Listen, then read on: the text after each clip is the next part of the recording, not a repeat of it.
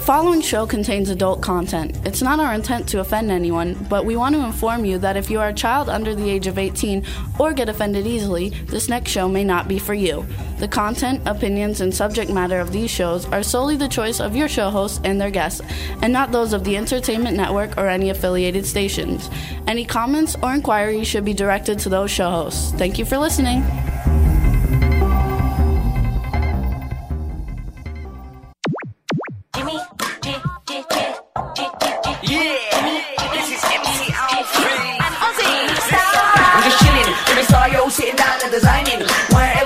Thinking, what are we gonna be wearing?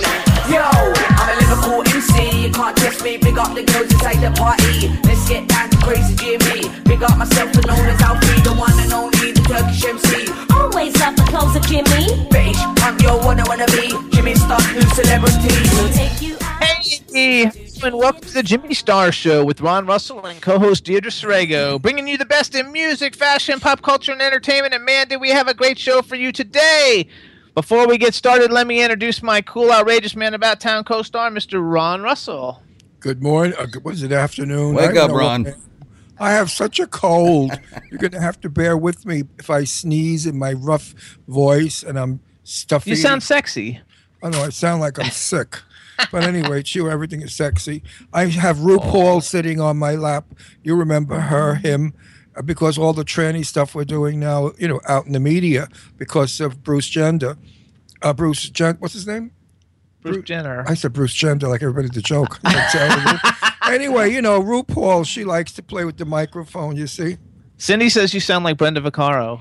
I know Brenda. I work with Brenda. Are you serious? I work with Brenda for 14 weeks. Everybody's saying get better soon. Hold on. Let's keep going, though. First of all, let's introduce the man behind the boards, Mr. Chad Murphy. Hi, Jimmy. Hi, Ron. How you doing?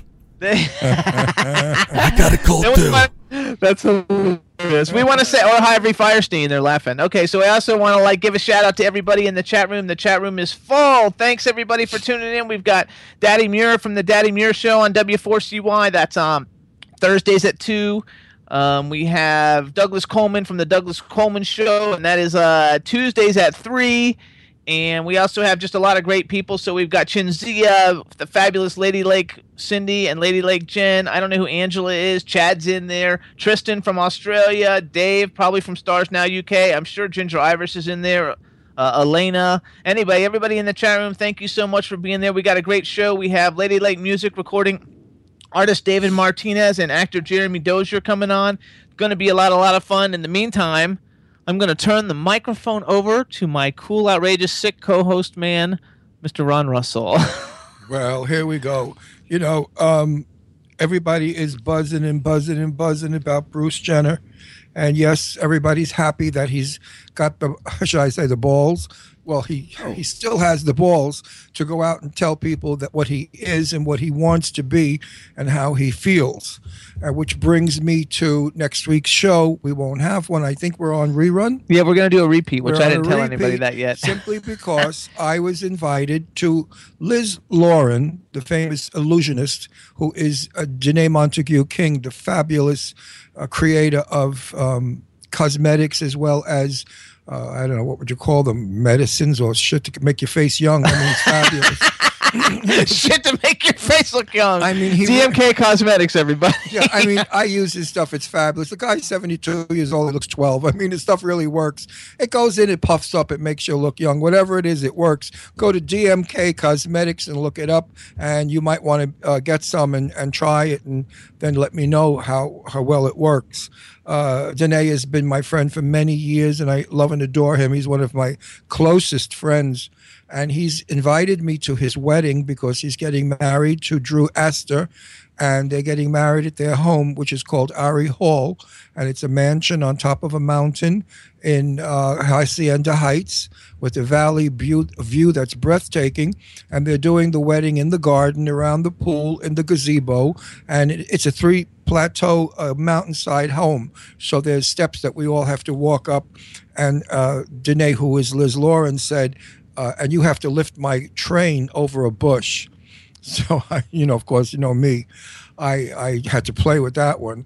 And I said, well, then that wouldn't be nice. He said, what do you mean it wouldn't be nice? I said, well, if I lift the train over your bush, people are going to see and think it's vulgar. So, of course, he said, Jane, I didn't mean that bush. I meant the bush around the gardens. So anyway, that's what's going to be. But the reason I'm going also is because Stuart Milk of the Harvey Milk Foundation, and of course, those of you who don't know who Harvey Milk was, he was the mayor of San Francisco who was brutally murdered by a crazy homophobe. And his son, Stuart Milk, has this wonderful, wonderful foundation that Jimmy and I are getting very involved in. And the proceeds from Liz Lauren's wedding, instead of giving gifts, whatever monies you would give, she has asked to give to the Stuart Milk Foundation. Harvey Milk Foundation. Well, it's Harvey Milk. I don't know if it's Harvey and Stuart. I'm not that clear. It's the Harvey Milk Foundation, and Stuart Milk is the president. And Stuart Milk is not his son. I'm sorry. It's his brother? I don't know. Oh, I don't even know who Stuart Milk is. I haven't. I mean, I know all about the foundation, but it's West Coast, and I do all the East Coast foundations. So when I get out there, I'll find out all about it. And, of course, I will tell everyone the third week, not this next Wednesday, the following Wednesday. We'll talk all about it. Many years ago, when AIDS started to kill so many of the friends that I loved and adored, I made a vow, and I made that vow publicly. And I said, Ron Russell will never say no to any benefit that helps people. And I've never reneged on my word, and I won't now. The thing I don't really care much about is I have to be in drag. Excuse me, I have to cough now. I'll do that periodically.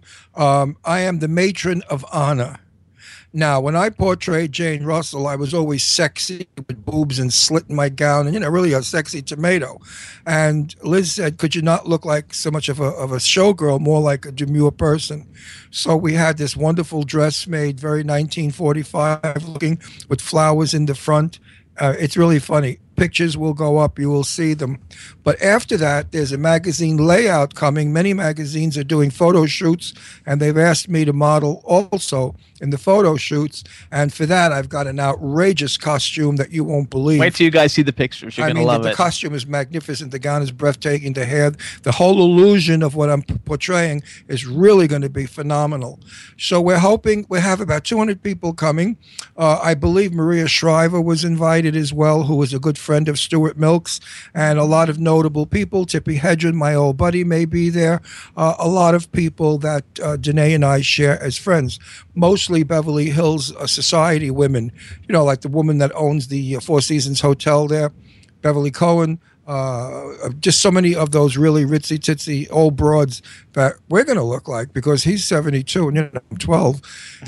So it's going to be a fun event. Anyway, I looked it up too. Just so what you know. Is it? Tell me what it's about. So Stuart Milk is the LGBT human rights activist and political speaker, and he is the nephew of civil rights leader Harvey Milk. You have to talk. So, he told me to stay away. So I'm fine. Yeah. Good? Okay. So he's the nephew of Harvey Milk, and it's the Harvey Milk Foundation, right. And it's going to be a blast, and it's going to also be really helping people in the LGBTQ community. Right. Well, the thing I like about it is so many teenage young boys and girls, they look in the mirror and a boy sees a woman and a girl sees a man, and they don't get it.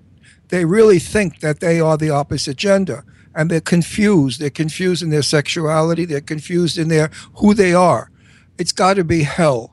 I mean, just think now, you look in the mirror and you see George Washington, okay, or Abraham Lincoln, or if you're a 6'4" muscle-bound man and you look in the mirror and you see Marilyn Monroe. I mean, how do you deal with that? You see one thing and you are another. They kill themselves. They commit suicide. It's a great foundation. So many young boys and girls, 14, 15, 16, are committing suicide because nobody understands them. Society won't accept them. They are freaks of nature, so they think, but they're not. I know many of these young kids, and I will meet more at the wedding. It's going to be great. I can't wait. Yeah, it's really, you know, it's a beautiful thing that Liz Lauren, Danae Montague King is doing for other people. But, you know, if you know Danae, he's the most kind-hearted, generous person you ever want to meet. I mean, he's helped so many people, gay friends of his that were down and out, broke as a bat, and he always came to their aid and gave them money and said, and you don't have to pay me back. I mean, he's really a terrific guy doing a terrific thing. So if anybody out there feels they want to get involved with this and they want to send some money or do a benefit for them, contact Danae Montague King. He's on Facebook. I don't know the rest of his Twitter crap and all that jazz, but I'll have more of that for you. We'll get all the information when we're out there and bring it back. Anyway, it's going to be a blast. It's going to be in the media. It'll be all over the place, so you'll get to see plenty of pictures. There you go. Now, you know, I'm not feeling well. I have this dreadful cold. I'm exhausted. We've been traveling. We've been doing the one magical week, and then we came back to two other events. And I said to Jimmy, I can't. Sunday, we were supposed to go to Center City, Philadelphia, to the Gay Pride Parade. And I said kind of a yes, and then I said, no, I really can't do it. And Jimmy said, let's not. We do so many parades. One won't kill us to miss. So I said, let's take the dogs, because we have a lake right down the road from where we live. I said, and let's go to the lake and get a sailboat and take the dogs and go out for the day and just relax. Well, we got there with the dogs, and they said dogs are not allowed on the sailboats, and they wouldn't rent it to us. So, you know, I got very upset. I said, stupid, like what, the dogs don't know how to swim? He said, no, but they may, this, especially your dog is so big, may, you know, injure or topple over the sailboat. So I thought, screw you. And as we walked away, I said, Jimmy, we have to buy our own sailboat because they have a boat launch there. And then we don't have to depend on these dummies. The dogs are going to knock over the boat. Where the hell did they come from, these people? Pensatuckians, they call them. I don't know. They don't have any teeth. They have like 5 teeth missing. They're 700 pounds, and they dress like Okefenokee swamp people. And anyway, enough of them. So the phone rings, and who is it but these people that we know that had invited us? What happened? You have like 3 minutes till the guest calls. I have to go fast. Okay. So anyway, they invited us, and they said Fran Drescher is going to be at the Philadelphia Center City Gay Pride Parade. Well, I started screaming. I love Fran Drescher, and if anybody out there has been following me for years, you know I'm dying to get. Anybody knows Fran Drescher? Like, we need Fran Drescher on the show from The Nanny. You know, I mean, I've been trying to. I asked Lainey Kazan for her number, and Lainey said, you have it, call her. I don't have it, Lainey. Anyway, Lainey Kazan, who played Aunt Frida on the show, was on our show. Renee Taylor, who played her mother, was on our show. We just had her. Wait, Mark Jacobson, Fran's ex-husband, we've had him on the show. We've had everybody on the show except Fran Drescher from The Nanny. And I want to do a reunion. I want to invite Lainey, Renee, and Fran on the show. It should be a riot. Those three crazy dames talking about The Nanny, which is a show that we all still watch and rerun and love. Well, P.S., we get there with 600,000 people were expected. Yes, they were. The parade, you couldn't get anywhere near it. You couldn't move. You couldn't walk. We couldn't even get to where we were supposed to go to meet these guys, to see Fran Drescher and meet her. So I just fell into exhaustion. I said, screw it. Screw her. I'll see her in California. And we didn't work it out well. We didn't. Like, we found out at the last second. If we would have planned out ahead, we would have just called like a week ahead of time and said, hey, who we are, and they would have let us in. Yeah, I mean, you know, we're media. We're gone all the time, and so we didn't know. No, I mean, we have media passes. Whenever we go to events, we have media pass, which gives us, you know, we're reporters, media. So we go anywhere. We can go in and out of every place there is and get to see Fran Drescher. But she lives in California, in Malibu, in what the hell is it called, the private area there, where I have a couple of friends. So I figure I'll go into the colony. It's the colony at Malibu.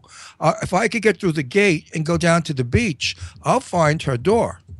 And I'll knock on her door, and I don't give a crap. And I'll say, now listen to me. You're from Flushing. I'm from 2 blocks away, Astoria, okay? You speak like I speak. You're not a phony or a show-off because you married a billionaire. She married the man that invented Facebook or something. No, not Facebook. What did he invent? I don't know. Google or something. Google. This guy is a billionaire, and she's not a snob.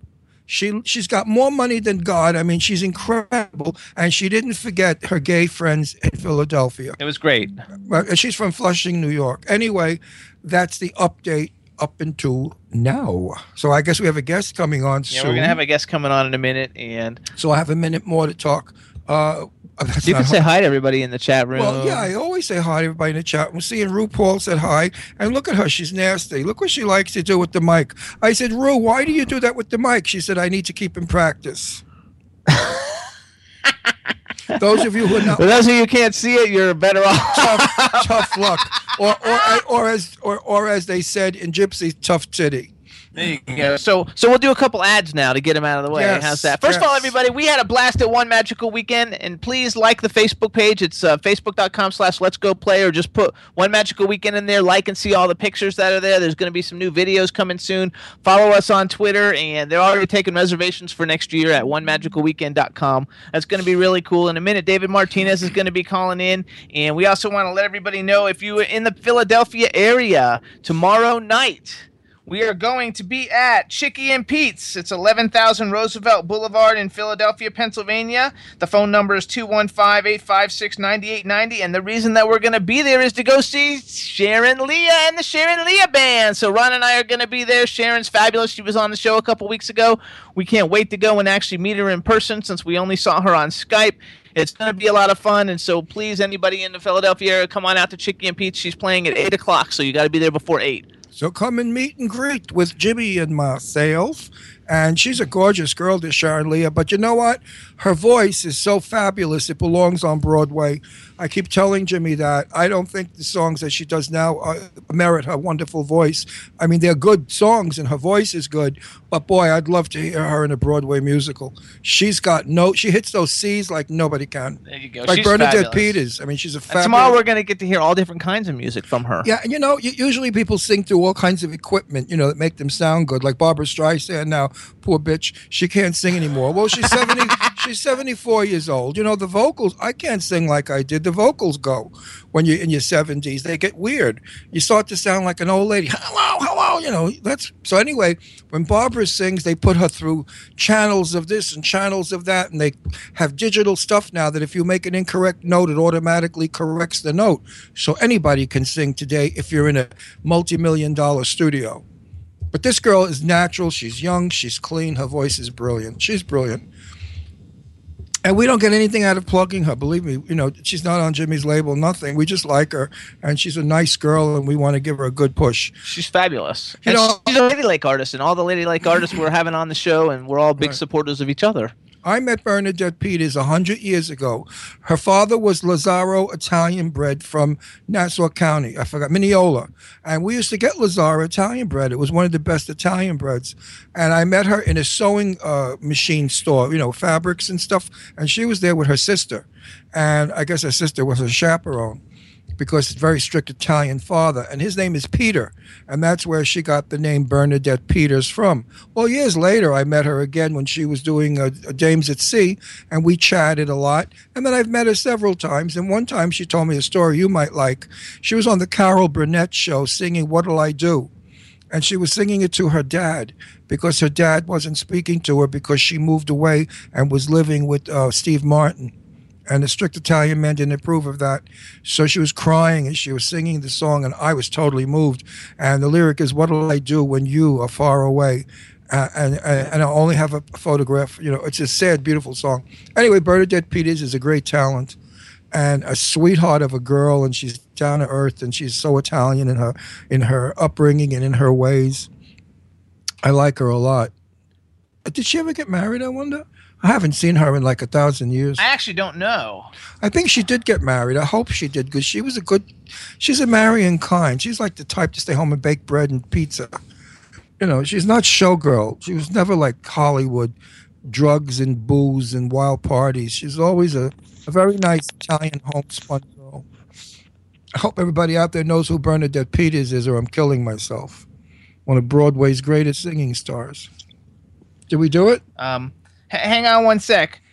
Chad. Did our guest disappear? Captain. They're having really bad storms in Texas, and that's where he's located. Oh. Mm. So, Chad. Captain. I have to see what this thing says. I see that he's called in. Is he actually there? It says they may need to update. I'm right here. Might need to update Skype, is what it says. Hold on, talk for a minute. All right, just do like Dorothy did. Click your heels 3 times, and you'll be back home. If a tornado comes, there's no place like home. Yeah, do it that. And click your heels 3 times and say, there's no place like home. There's no place like home. And if you don't go home, what can I tell you? We're not going to be able to do it video. So you're going to have to get blown away in the tornado hurricane. Hey, David, what are you calling on?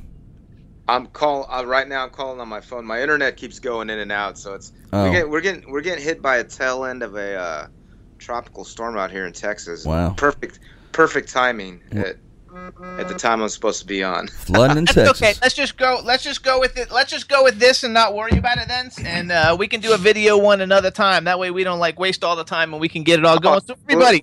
All right, everybody. So welcome to the Jimmy Star Show. Lady Lake music recording artist, Mr. David Martinez, calling from the storms in Texas. Hello and welcome to the Jimmy Star Show. How's it going? It's going fantastic. I know you've never been on the show. Let me introduce you around, starting off with our cool, outrageous man about town, Mr. Ron Russell. Hey, I'm sorry you're in a how do you have a tropical storm in the desert? The storm. Tropical storms are on the East Coast. You know, Florida, hurricane. Where you are, it's probably tornado or a desert storm. They don't have deserts in Texas, do they? Of course they do. Texas. No. Well, I live off the beach coast. I mean, if you think about it, you talk down south. Then it's a tropical storm. Pardon. Yeah, it's a tropical storm. I live off the Gulf of Mexico, so it's not like we're not desert out here at all. Where are you exactly? Corpus Christi. Oh, Corpus. I've been to Corpus Christi. I drove that whole coast. I had friends of mine that were on the Mexico, United States border, and the town, I can't remember the name of it. There's this picture there so you can see. Uh-huh. We got a picture of you so people see what you look like, posted up on the ITV on the beach with your guitar. And let me also introduce you so you know, Ron, we got the man behind the boards. That's Chad Murphy. David Martinez, welcome to the show. Thank you, Chad. Glad to be here. And we got a chat room full of people, lots of David Martinez fans. So how about give a shout out to the chat room and give a special shout out to Lady Lake Cindy and Lady Lake Jen. Hey guys, what's going on? Thank you for listening. Hey, Cindy, Jen. There you go. I'm sorry, Bill's the one who's attacking us right now, so... That's what it's called, Tropical Storm Bill. Well, you're coming in clear. If we suddenly hear your voice sound like this, hello, then we know that you're now in New Orleans. With like Dorothy, otherwise, and you got carried to the Wizard of Oz. That you blew in New Orleans, because you're not far from New Orleans. No, about 10 hours. Oh, you're not 10 hours. You're 10 hours through Texas. When I lived in Florida, I used to drive to California a lot, and I took Route 10. And it was from Boca Raton to New Orleans was 10 hours. Oh, no, wait a minute. Texas is 12 hours long. Yeah. Yes, it takes, imagine, 10 hours of torture. Going through Texas is torture because I went through the Panhandle. Did you ever drive the Panhandle of Texas? No, I never have, but I've driven through Texas. Trust me. It's not a happy experience. Actually, he tours all over Texas, so he's probably pretty used to most of it. Well, where are you from? Because he's a musician. Yeah, well, I play around. The places I usually play is either Houston, Dallas, San Antonio, and mostly Austin. I have a show in Austin Friday night, so... I love San Antonio. Don't you love San Antonio? Yeah, it's a cool place. One of my best friend lives out there, so it's one of the most beautiful. I think it's the prettiest place in Texas, to tell you the truth. I love it. It's hilarious. It's beautiful. Now, Martinez, you're Hispanic. You're Mexican. Yeah, Hispanic. Yeah, Mexican. Right. Mexican descent. Yeah, I know. Well, I'm Italian descent, but we still are proud of it. Come on. Okay, absolutely. Yeah, I always tell people I'm Italian. You know, I'm Italian born in America, but I'm really an Italian. My body, my blood, my flesh, my face is Italian looking. It don't look American. I'd be an Indian. Right? I'd be an Indian if I looked American. So where were you people from in Mexico? I think if I had to really guess, because I've never really talked to my mom about it. I know on my grandfather's side there was a lot of Spanish European blood, but I'm thinking like Matamoros area or somewhere around there. So you didn't come from the beach areas. No, we came from down a little past the border, but that was over 100 years ago when I think the last time somebody from my family came across the border. So now you're so American, you're Irish. Yeah, absolutely. Now, listen, in your music, do you ever incorporate any wonderful Spanish guitar stuff? You know, sometimes I do. You know what's crazy about the question you just asked is I'll play La Bamba sometimes because I grew up on that movie, and that's one of the movies that I learned how to play music. I used to play my guitar to it, and it's funny. It's like I could be somewhere of course, here in Texas, but I could be in Massachusetts or somewhere in California or in Seattle, and I'll play La Bamba, and people go nuts. When I was 17 years old, I hung out in the bar in Woodside, Queens, called Gilday's, and they had a band there. And we'd all sit around and gab with the girls and stuff, but the minute they played, up I ran, danced, flipped around like a crazy man. You cannot keep still with La Bamba. No. I'd give anybody $50 if they could sit there and just look like they're bored. And it's a great movie. Oh, I don't care about the movie. But I care about no, but really, what is it about La Bamba that is so exciting and so electric? Well, I think it's the groove. You know, it's kind of got that moving groove, kind of like an Elvis song, but in Spanish. You know, like who, Elvis? Yeah, like if you know how you always wanted to dance. Elvis couldn't move me if he put a bullet up. Ryan wasn't a big Elvis fan. I hated him. So, he likes Rich Valens, but we were jealous of Elvis because we at the same time. But Elvis used 2 pounds of makeup because he had a crater face skin. He had eyeliner on, eyelashes, eyebrow pencil, jet black dyed hair, and they photoshopped him. And the girls would go, "Oh, he's so gorgeous." I'd say, "Yes, see him in the morning washed, and he looks like his father." I mean, you know, we used to hate him. All my friends, we were tough guys. You know, we came from a tough neighborhood, and we hated Elvis Presley. So was he like the boy band of back in the days? Would you would say what Justin Bieber is now? Justin Bieber would be dead in my day. Kill him. No, but he's saying like, what was the famous? He's who was famous in my day? Oh no. Like, would you consider Elvis like a Justin Bieber? Like in Elvis's day. No. Elvis was not nothing is like a Justin Bieber. That's that's a thing of its own. No, that's something in its own place. I mean, I don't like to knock the kid. He made a fortune of money being a schmuck. But, you know, Justin Bieber doesn't go anywhere in my world. Who is the big shots in my He likes day? Johnny Mathis. Well, that was if you were doing classical music. But rock and roll, I mean, come on. It was the Supremes. Forget about it. It was Mary. What the hell was her name?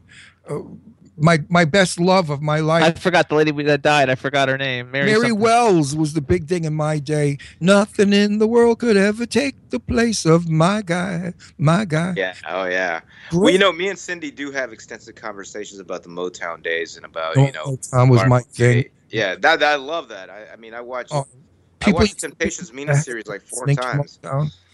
Hold on. Let's go. Let's, because first of all, like I want to like. No, I just want to finish my point. Okay. I would play Motown on my portable, radio as I walked to the park with my girlfriend, and all the old guineas out on the lawn chairs would go, "What are you listening to those black people for?" And I said, "Because they're better than listening to you, old fucking guineas."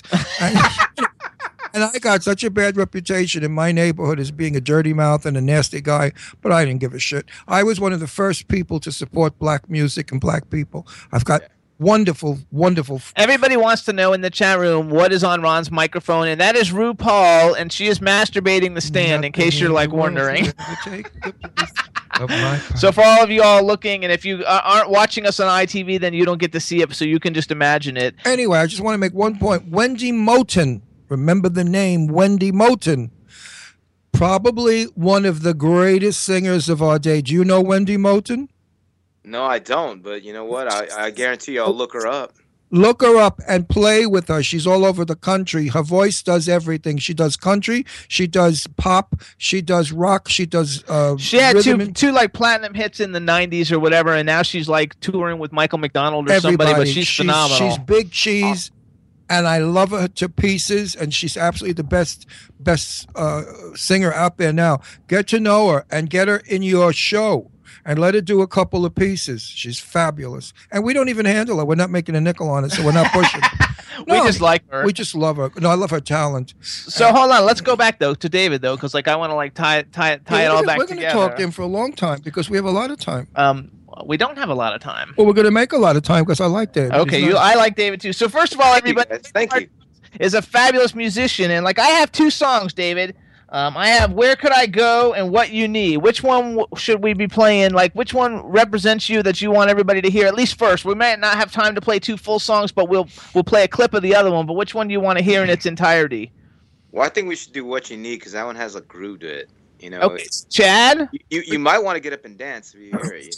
When I heard the beginning of that, I said, oh, my God. That's different. Okay, so how about this, Chad? You got What You Need ready? I got it, Captain. All right, so how about David? Because I want everybody to hear what you sound like, and then we can come back and talk to you about music and everything that you're doing. But that way, they have a sense, if they've never heard you before, of what you actually sound like. So we're gonna play it. You introduce it for us, and then you hang on to the phone, and we'll play the song as soon as it's over. We'll be back to talk with you. You're listening to What You Need on Jimmy Star.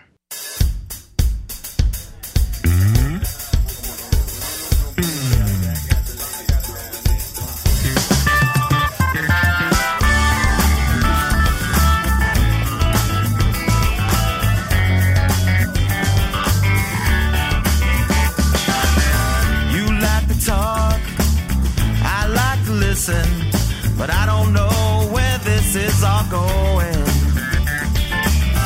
You think about the times everything fell apart, and you're still asking why. I always wonder why you can't escape your mind and let it out the door. Everything will come around when you open your eyes. Let it go away. What you need is something I can't give you. You gotta find it for yourself.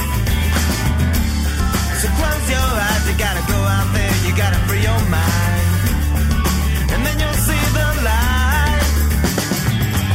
So think about the good, gotta leave the bad behind, and everything will be alright.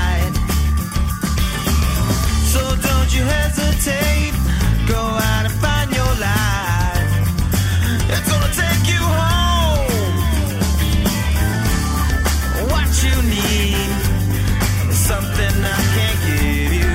You gotta find it for yourself. So close your eyes, you gotta go out there, you gotta free your mind, and then you'll see the light.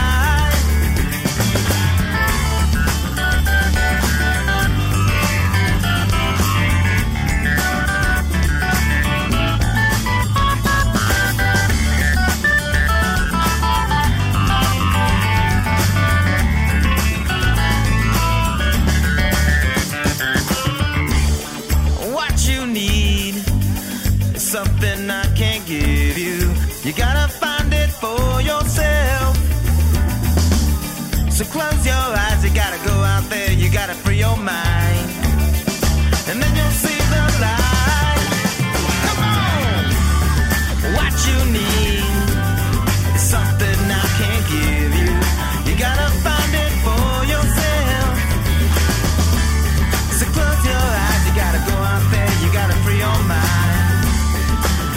See the light, and then you'll see the light, and then you'll see the. Yeah, that's What You Need by David Martinez. David, love it. It's very, very catchy, and everybody in the chat room is actually like posting up links and stuff to buy it. But why don't you tell everybody, where do we get your music? Well, you can find everything on CD Baby if you want physical copies, and if you want and digital downloads. You can also go to iTunes and Amazon. You could stream it on outlets like Spotify, Beats Music, Rhapsody, and so on. It's everywhere. So I mean, you can find my music at any one of those outlets mainly. And if you want a physical copy, like I said, CD Baby. So what album? Because I know you have two albums. So what album is What You Need come from? That's on my debut record that I recorded about 7 years ago. So that was David Martinez, right? Yes, it's just self-titled. I got all this information. So we got David Martinez is the first album. One More Time is the second album. Am I right? Yes, that's correct. God, I am the shit. I got it all down. I say you are. You definitely are. It's good dance music, good voice, good song, and you know my RuPaul doll. Did you see her dancing? No, he can't see because he doesn't have internet. We have a RuPaul doll. It's made to order. It's magnificent, and she's a platinum blonde. Of course, it's RuPaul in drag. But if you look at her, and I tell her not to open her legs too much, she has on little lace panties with a penis in it. See, everybody, her penis. She doesn't mind. She's in lace panties. I'm showing the camera. So, you know, I tell her, keep your skirt down, but it's such a short mini skirt. You know, we're doing a transgender show today, so I thought I'd bring on the RuPaul doll. and everybody could look at her penis before we have it cut off. No, we're not cutting it off. No, she wants to keep hers. No, she said she wants to be a chick with a dick. For David Martinez, like he's like, David Martinez, I bet you never expected this on the Jimmy Star Show. Did we get you, baby? No, I've listened to the show a couple of times, especially when we had Cindy on. So I'm nuts. Yeah, I like the guests. And I like you. You're a nice guy. You're sociable. You know how to talk on camera. Some of our guests, I want to shoot them. All they do is they say, my name is Mary Dugan, and I'm on WXYZ, and then tomorrow you can see me on FMO2, and listen to me on WO4, and my Twitter is twatter, twitter, twitter, twat, twat, twat. I mean, that's what they do. And, that's not what people want to hear. Don't come on to just tell us where you are and where we can find you. Let us know a little bit about you. So that's why, like, I asked personal questions. You got a girlfriend? Most days, it just depends. You should have said most nights. Most nights, there you go. Either most or. Nights. Well, a good-looking guy like you on stage, dressed like a cowboy, is every woman in fags, fantasy. So I bet you get a lot of jockey shorts and panties thrown on the stage. Right? You know what? You're not far off, man. I don't think so. I mean, I know a couple of gay guys that would kill for you. So if every money, let me know. I can't believe you said that. Oh, you could believe it. I think that's hilarious. So, no, he's a cool guy. You're very cool. No, he's a cool guy. And cool. You guys too. Like, you can check out more about him by going to davidmartinezmusic.com. I want to give you some props for everybody who's tuning in now for the first time. If you've never heard of David Martinez, first of all, shame on you. You should have heard about him, and you will now. And now you will. He's for all you guys who are into Reverb Nation and musicians and finding out who the hottest things are. David Martinez for all alternative music on Reverb Nation. He's number 1 in Corpus Christi, Texas. He's number 8 in the United States, and he's number 14 in the world. So we're talking about he's big shit. He's king shit. And his music is country, but it's not that sappy, syrupy. It's not really country, though. No, it has a country beat to me. It's alternative rock. The hell is alternative rock? Now he's that's what the kids call it these days. The country music made nice. No. Yeah. Ron has a little bit of problems every once in a while with the music category. Wait a second. Let's go back to that song. That song is not jazz. It's not pop. It's not R&B. It's rock. That's rock? Yeah. Not in David, you consider... I know, but see, that's because you consider the Supremes rock. No, I don't. You did too. You said rock and roll earlier. Just a minute ago, you said... Well, the Supremes came under the label of rock and roll. Okay, but like in our day, in our generation, they wouldn't be considered... They would be considered R&B. Dave, what do you call your music? Well, I mean, I basically just go down to rock and roll. That's basically what it comes down to. Because I would never. No, see, if I was looking for your album and I went to the rock and roll section, no, I wouldn't go to the rock and roll section. I mean, rock and roll to me is like Earth Angel. That's not rock and roll. That's like, what is that? That's not. That would be pop now. Earth Angel is pop. Oh, now it would be considered pop. It was the birth song of rock and roll. It was birthed rock. If it wasn't for Earth Angel, rock and roll would never be. I know, and now they would consider that pop. Rock and roll in the early 50s was only on black radio stations. White people did not touch it. If you sang black music in my day, they'd hang you from the nearest tree. I know, but they don't call that rock and roll anymore. All of it has changed. The black people said, I'm a rock, I'm a roll you, baby. And that's when rock and roll came about. And all of us kids fell in love with it. We loved it. I mean, the Ink Spots started it in the 40s in my sister's era. It was the Ink Spots. If I actually, Cindy says funk, which it is kind of like funk rock too. That song was, but we're gonna play another song. Yeah, that way I want to analyze the next. Okay, we're gonna play the next song then, so everybody can hear it. And this song is called "Where Could I Go." This one's a little bit mellower, I think, if I remember correctly. Song. So tell us a little bit about this song. I just wrote it. I wrote it a few years back, and when I did the record, I was actually having a conversation with a friend of mine, and she was telling me how heartbroken she was, so I just ended up writing that song because I was like in a melancholy mood after it. But why'd you break her heart? So this one's for the ladies then. Why did you break her heart, you dog? You broke a woman's heart and then wrote a song about it? I keep the names confidential for privacy. There you go. Well, now listen, when she was crying on your shoulder, you should have been caressing her and kissing her and licking her neck and putting your tongue in her ear and telling her everything will be okay, honey. Who's to say that didn't happen? Yeah. You could stay on our show all day. I love you. You come back. See, finally, Jimmy, we got somebody with a brain. So this one comes back. This one is called. First of all, everybody, this one's for the ladies and the gay guys and everyone who likes cute guys with long hair. And I'm just reading the chat room. So. And you know what? All my gay friends say they love going out with Mexican men because they're all tops. Very rarely are they bottoms. Oh my gosh, I can't believe you just said that. Why? What's the bad thing about that? A couple of my gay friends say Mexican guys are tops. Okay, well, either way. They're not like screaming kai-kai queens like these Americans. They look like football players. They get in bed and they throw their legs in the air. So how about this? Chad, you got the song ready? Yes. This is David Martinez. You're listening to Where Could I Go on the Jimmy Star Show.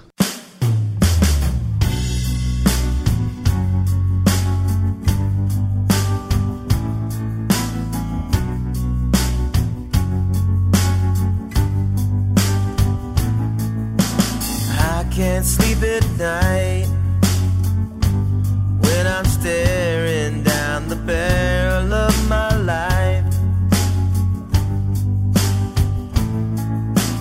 and I feel this pain, the pain that brought me here from hell again.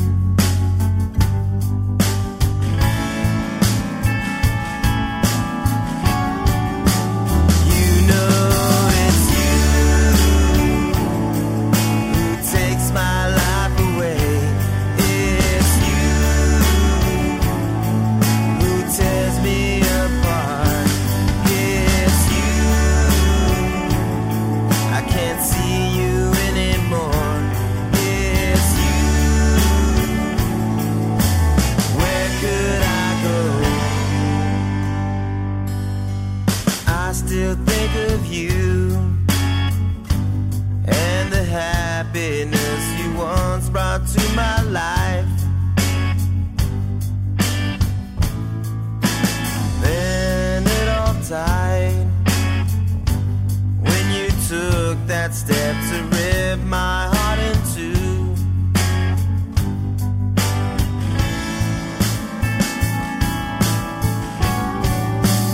You know it's you who takes my life.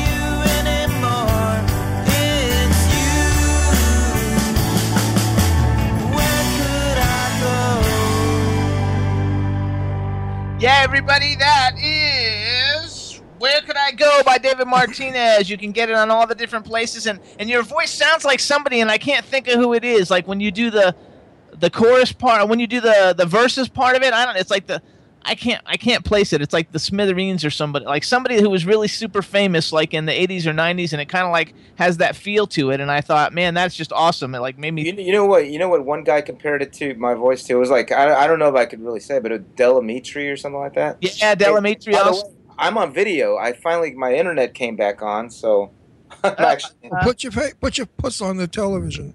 Chad, how come I can't? Can you see him, Chad? Hit video icon again, maybe.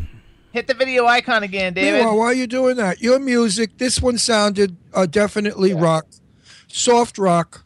I figured it out. Your voice sounds country, and your music is rock.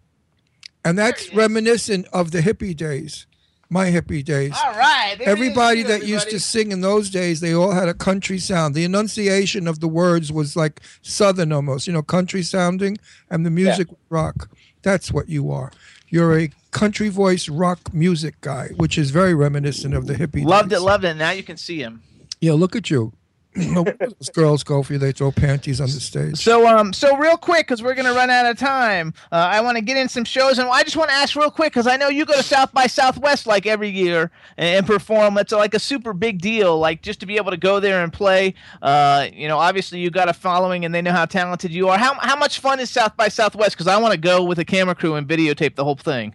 It's a riot. I guarantee you everybody and anybody who's is out there. Rachel, do you like Rachel Ray, Jimmy? Yeah, she's out there. She has a showcase. A lot of people. Matthew McConaughey hangs out there. Is Rachel still fat? She gained much weight. What the hell is with her? I mean, she's beautiful. She's got to stop eating her cooking. She gained a lot of weight, and it's not healthy. And her food's delicious, by the way. Speechless. Well, I mean, what? You haven't got a camera, a television? You see how much weight she's gained. I'm listening. I'm having a good time. She's a fellow Italian too. Us Italians get fat easy because we got good food. Well, that's how it is. That's how it is. Corpus Christi is always voted one of the least fit cities because we have Mexican food out here. People eat tortillas and beans and cheese, and we have a Mexican food restaurant on every block. Practically. So it's like, and that's the same way with San Antonio. It's always, but then you go to a place like Austin, and Austin's like, it's so weird because Texas is a red state, but Austin is like a blue state. It's like Berkeley, Texas, not Berkeley, California. But isn't it more Texarkana food? And I don't know, but it tastes good. It's kind of. Well, the reason it becomes Texarkana is it's tacos, and then they throw in a cow. Yeah. Yeah, and cow makes it Texas.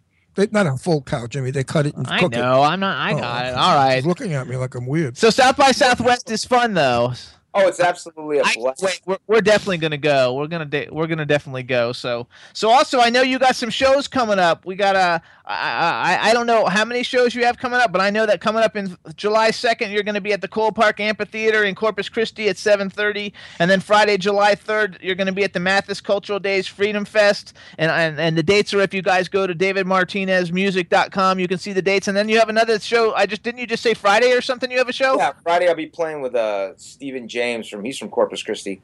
We'll be playing in Austin at the Rattle Inn. So music kicks off around 10 o'clock. And then the July 2nd show is with Ian Moore, and he has a following around Texas, and he's been on the circuit for over 20 years. So and then Billy Joe Shaver is the guy that we're playing with on July 3rd, and also Banco Vallejo. If you look at Billy Joe Shaver, he's one of the outlaw guys with like Willie Nelson and Johnny Cash. Apparently, from what I read, is that he shot a guy in the face and asked him where he wanted it. Ooh, oh, I love that. It's so New York. That's super. I knew you would like that. That's why I had to tell you. That's why you had to tell. So listen up, everybody. First of all, if you want to know what's going on with David Martinez, follow him on Twitter. It's at David Martinez MU, and you spell Martinez MARTINEZ, or go to DavidMartinezMusic.com, or make sure you're following at Lady Lake Music because she tweets for David all his stuff that he's got going on all the time, and it's fabulous. And I think that we're definitely going to have you back when we can do the whole video thing again in a couple of weeks. Or months, we got to let a little bit of time pass, but we wish you luck with everything that you got going on. We're glad that you're safe in the storm, and we want to thank you for coming on the Jimmy Star Show. And have a packed house at the Rattle Inn. Do you love the name? It's so Texas. The Rattle Inn. Love it. Like rattlesnake. It's the baby rattle. rattle in. I will be recording some new music, so I should have something coming out at the end of the year. So maybe we can do it then. And that's fantastic, terrific, David. You were a great guest. Thank you so much, Jimmy. And see you again. Bye, bye, bye, bye. Thanks. Gotta love it. No, that's a good guest. He comes back, gives you a little better. You know, he gives you some meat to eat, fun, and he gives you answers. He comes back. I like that. I love it. So everybody, that's David Martinez. Follow him on Twitter. Check out davidmartinezmusic.com. Go to CD Baby to get his music. It's great. He's a super, super nice guy and all fun. What kind of music would you call Willie Nelson's? Country. See, he sounded like Willie Nelson to me. Oh, no. Okay. His voice. Okay, that's okay. Not the music so much as the voice. It was definitely a country voice. He could be a shit kicker in a minute. He could. Oh, absolutely. Well, I think he does all different kinds of, you know, I mean, he does La Bamba, and he also does this he does a little bit of everything. I love. We should play La Bamba, Chad. No, we're not going to play La Bamba. So I can get on the table now and dance naked. Actually, though, so I'm going to give you some new country, because listen up. We got a new artist, everybody, and his name is Buck Johnson. And he's got a song called Country Rockin' and Reelin'. And the cool thing about Buck Johnson, besides the fact that he's going to be a huge country artist, is that he's also the keyboardist for Aerosmith, which is one of the most successful rock bands in the history of music. I loved Aerosmith. And so we're going to play this new song for everybody. It's called Country Rockin' and Reelin' by Buck Johnson. Let me know what you think, Chad. Check it out, everybody. Buck Johnson.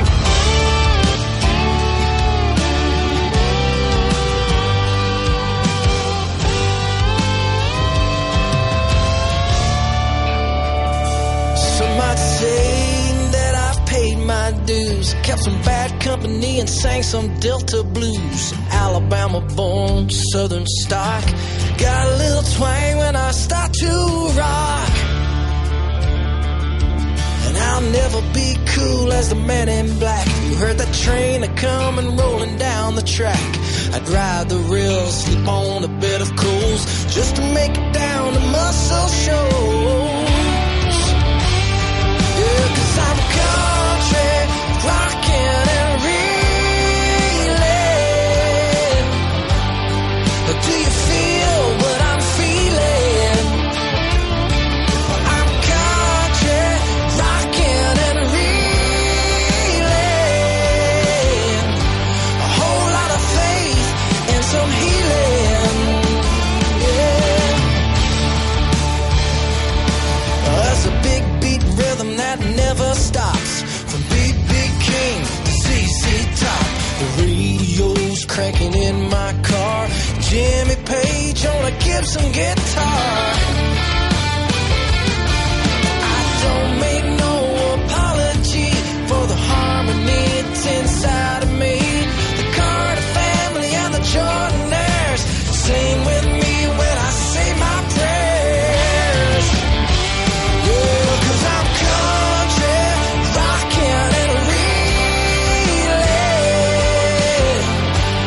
Do you feel what I'm feeling? Oh,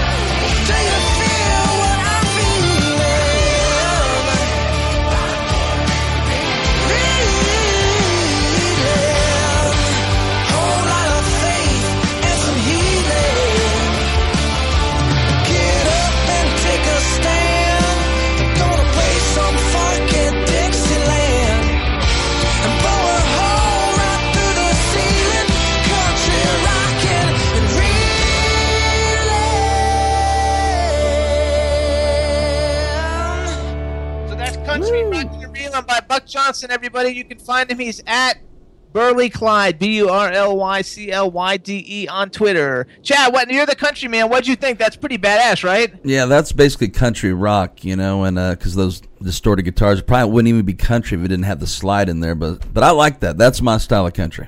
I loved it. I thought it was great. Yeah, I thought music again. I thought you might like that, Chad. I think it's going to get picked up by radio and everything big time. And it doesn't, you know, it's kind of cool too that he's also like the keyboardist in Aerosmith, like now, like yeah, like that, that doesn't hurt. Sounds like Rod Stewart if Rod Stewart ever knew how to sing. No, really, he's like Rod Stewart really singing. That's because funny. He's got a better voice, but it's a Rod Stewart voice. I never thought Rod Stewart had a voice. I love Rod Stewart. Yeah, I met him on Rodeo. I met him on Rodeo Drive one day. I was walking down with some friends visiting from New York, and I'm showing them Rodeo Drive, and a big white Rolls Royce convertible with tan upholstery pulls right up next to us on the street, where you're not supposed to park, of course. And he had this big, tall, skinny broad with him. I think was his wife at the time, and he got out of the car with that platinum hair, and he's a midget. He's little, and he's old, and he's wrinkled. Looked like a chicken with white hair. And he was going into one of the stores to pick up a package. And I thought to myself, the Rolls Royce, he's Rod Stewart. Why is he picking up a package? You know, why doesn't he have it delivered? Something strange there. So I was dying to ask him when he came out. So as he came out of the store, I said, look at you, Rod Stewart. And he gave me a dirty look, and he got in the car and drove away. So I thought, screw you. I never liked him since then. That's so funny. I like Rod Stewart. He's not very pleasant. He's like the third record. The very first record I ever bought was Elton John, Captain Fantastic. And then the second one I ever bought was the Bay City Rollers. Do you remember the Bay City Rollers? SATRDAY. And the third one I ever got was Rod Stewart. Those are my first three records I ever got. I think his license plate was $. So he really had a strange. I believe that he had a strange license plate. I'm trying to think of what it was. They had his house on MTV Cribs. His house is like unbelievable. Yeah, I think his license plate with $. So real quick too, everybody in the chat room, we got a couple of people I want to just give shout outs to that. Not that like I can't always shout out everybody anyway, but we got Carnell from Twin Radio, great radio station. You guys should check out Twin Radio. We want to give a shout out to Dave Davis from Independent Share. He's also got a great radio show that promotes great indie music. And Jimmy from the Aquarius View is in the house, so we want to just say hey to all you guys. And I don't know if I said hey to Jane Yates, the author, either. She's a fabulous author. So anybody, if I missed you, I'm sorry. I know there's a lot of people in the chat room, but we do appreciate all you guys tuning in, and we're going to be bringing on our Hollywood Vixen in a minute. I got one more new song I want to play. And I want to do one plug. Go ahead. Chinzia, thank you for the artichoke flour recipe. Not recipe, but yeah, I think it was a recipe as well. Yes, Norny, my grandmother used to make that also. It must be a Verona thing. And guess what? Father's Day is Sunday, and my daughter Leslie said she's going to make them for me on Sunday because I have such a yen for them. And folks out there, don't throw the flour of the artichoke away. You cook it. There's a way of doing it, and it's absolutely delicious. So, tanti grazie, Cinzia. And here's, okay, hey Chinzia, what's up? And so we're going to play a quick song. We're going to bring on our Hollywood Vixen. This is also a new song. It comes out in a week in iTunes. And so we're going to go from rock to country to a little like old school R&B. The name of the artist is Gino, and the name of the song is Love in My Eyes. It's not available yet, but it will be available shortly. And Chad, you got it ready? Let's do it. Here we go, everybody. Gino, Love in My Eyes.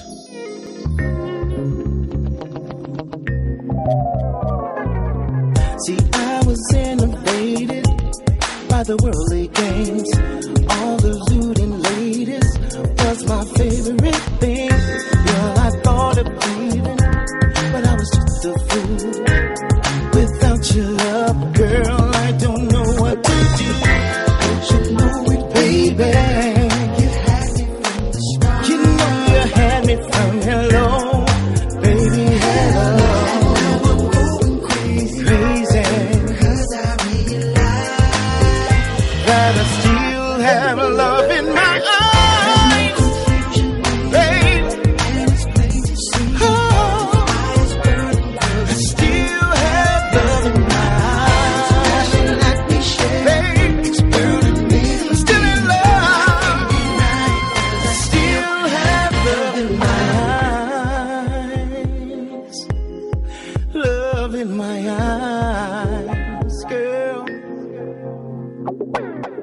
You see?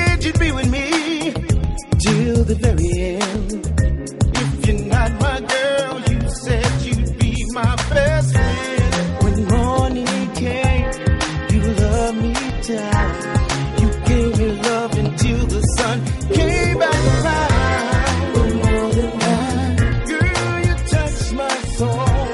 You're all I need. Girl, I'll never go, 'cause I see you in my future for the rest of my life. 'Cause I still have a love in my eyes. Explain to see I still have a love in my eyes. So much passion, baby, I can deny it. 'Cause I still have love in my eyes. Girl, you are my guiding light. I never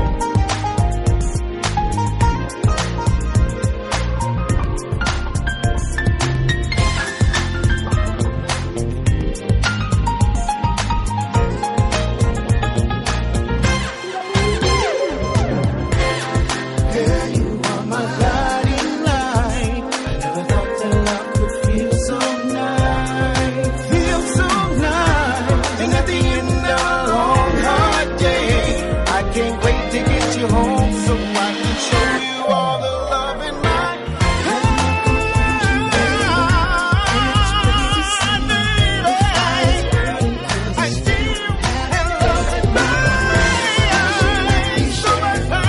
say you'll be my best friend. Going crazy, baby, it's never felt this way. Without your love, girl, what would I do? Without you, girl, I'm still in love.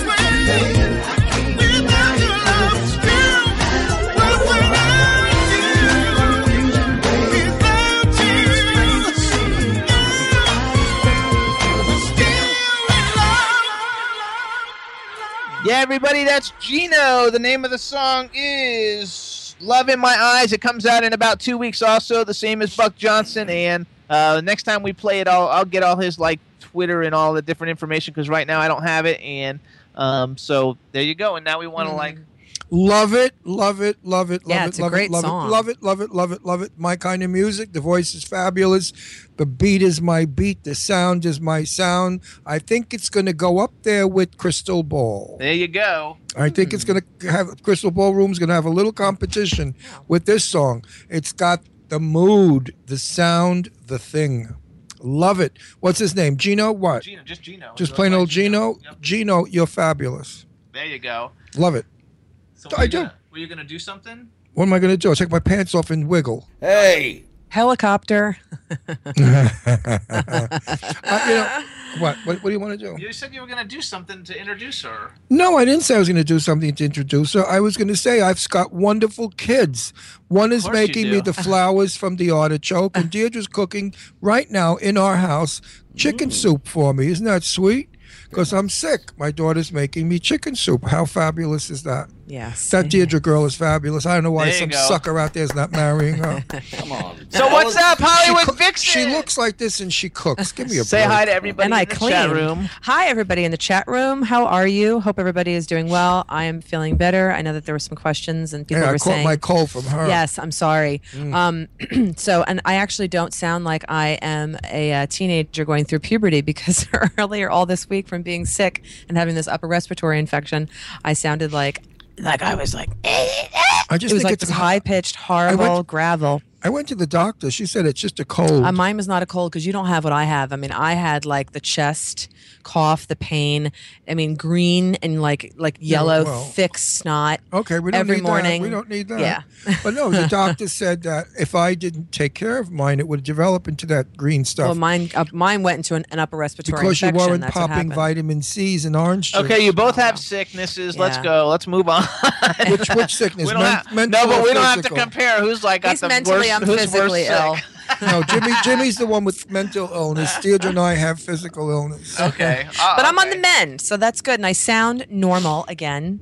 So my voice is back. It's a little gravelly and a little deep, but that's okay. I kind of like it. It's a little sexy. Sound like now I can do, you know, I can do some phone sex. They want to know if Shazam snores. I just wrote Shazam snores like a foghorn. mean, it's really cute, though. You can hear him from a mile away. Mm-hmm. He's really cute, though, when he snores like most that. Mastiffs do snore. It's part of their breed. Yeah. They snore a lot. Scooby snored, I think. Oh, Scooby snored. Yeah, they do. So what do we got going on? Anything exciting in the world? Well, yeah. Okay, so, Chad, I want to see if at some point you can locate the sound effect of When Harry Met Sally and she's doing the orgasm, or if you can find anything close to the orgasm. Roger that. Why don't you can, let me know. Why don't you do it? No. Why not? Like, let's hear what you sound like when you have an orgasm. Ew, no! Oh my God! People have to pay for that. No, I don't give that shit free of charge. Hell no! I think her last orgasm. People have to pay for it. I think her last orgasm was yesterday. At her prom. At her prom when she graduated. Oh, that is so. That was only 5 days ago. Exactly. God, prom was, and I just graduated, and prom was like last week. Everybody says you sound great now. Thank you. Somebody said I sounded like Brenda Vaccaro. Oh, I don't know if that's an insult or a compliment. I love Brenda. You know, I know, but you sound like a woman? That doesn't sound... Really? I worked with her on a television show called Sarah for 14 or 16 weeks. I worked with her. Wow. And I love you, Brenda Vaccaro. You're wonderful. Well, I guess that's good then. I guess it's a compliment. But all right, so in the meantime, I'm not going to blow my load. Oh, dear, sorry. That's so vulgar. I know. That's crude, vulgar, and disgusting. Whatever. Even I wouldn't say that. I'm not going to do the... you're it. Oh, perfect. Now I can do it. All right, keep playing it. Oh, God. Oh, yes, yes, yes, yes, yes, yes. Oh, oh, yes, yes, yes. Oh, yes, yes, yes, yes, yes. Well, I'm not supposed to do that now. All right, girls, do I have something to tell you? We all just heard that amazing orgasm, whether it was fake or not. But if you want to have an orgasm like that, girls, guess what you can do? You can go to your doctor and see if he does the O shot. Now, the O shot is where they take platelets from your cell, from your own body, which platelets come, I believe, from your blood, and they inject it into your vagina, right inside the vaginal canal, just on the very inside, and then they do another shot of your own platelets right above the clitoris, and it's supposed to make the clitoris more sensitive. So you're... so what happens if you hit it with a vibrator? You have a heart attack? Oh, God. It's, like, worse than that. I mean... The child is loving it. The chat room loves it. You're doing that. The chat room is loving it. Breaking glass. This is awesome. Needless to say, all the glass makers in your neighborhood are very rich men because all the women are going to be breaking glass, apparently. And what about the poor guy? Does he inject anything in his wang? No. He'll love it. He'll touch her or lick her down there and get her going like that. I'm sorry, but it's true. Shocked by that. Hey, we're talking about getting a shot by your clitoris, for Christ's sakes. Ow. I don't want any needle. I'm good. I'll just say that. I'll speak for myself and say I'm okay. What's the needle going to feel like going in your clitoris? I don't know, but that's painful. I've never had any jewelry down there. I know a lot of girls get it. Has anybody out there ever tattooed their clit? Please let us know. You can't tattoo. No, I guess it would feel like when you get a clit ring. You can't tattoo a clit. Why can't you tattoo a ring? You can get a ring. Oh, you get a ring. I once saw a dude who had a penis with a dragon tattooed on it. Oh, that's just... It was in a magazine, not live. If you believe that, I got a bridge to sell you in Brooklyn. Yes, I agree with Sharon Lea. Thank you. I would never. I mean, my orgasms are good right now. We don't need to know that stuff. Oh, please, you wanted me to sing one out for you. Well, that's different. Really? Okay. That's acting. Sharon Lea said she wouldn't do it either. What's her name? Acted that. She didn't really have an orgasm. I did a little bit of mine. Meg Ryan did not have an orgasm. Trust me, especially not from him. No, he couldn't give anybody an orgasm. Oh, I know. Billy Crystal. Say that. I know. He's very nice. Tom Hanks? No, it was Billy Crystal. When Harry Met Sally. Yeah, it's Billy Crystal. He's even uglier than Tom Hanks. You're thinking of the other one is You've Got Mail with Tom Hanks and Meg Ryan. She always gets not good-looking leading men. Yeah, but she was married to Hottie Patati. What's his face? Who's the Hottie Patati? What was his name? Help me out, chat room, having a senior moment. Whatever. Wasn't he married to Dennis Quaid? Yes. Well, when Dennis Quaid was young, he was hot. Yeah, now he's still hot. He looks terrible now. I don't know. I mean, he's still okay looking. Don't these queens know about facelifts? I mean, what's with them? He's straight. He doesn't get facelifts. I know, but you guys, Meg Ryan was my kid crush. She was on As the World Turns. Every day from 1:30 to 2:30, she was on As the World Turns, and I would be sick just so I could stay home to watch her on As the World Turns as a kid. Molly Ringworm. Molly Ringwald is after that. That's hard. Molly Ringwald's after that. Molly Ringwald is my favorite. You know, Molly Ringwald. We were having a conversation of like, who are the people that like? He wants to meet Fran Drescher. I want Molly Ringwald. All right. She's here's a girl that every girl wants to meet. Okay. And speaking of the O shot and orgasms, apparently this woman has given quite a few women, straight, gay, bi, tri, whatever, a few orgasms. That's Ruby Rose from Orange is the New Black. I love her. She's my girl crush. Orange is the New Black. Oh, she is handsome.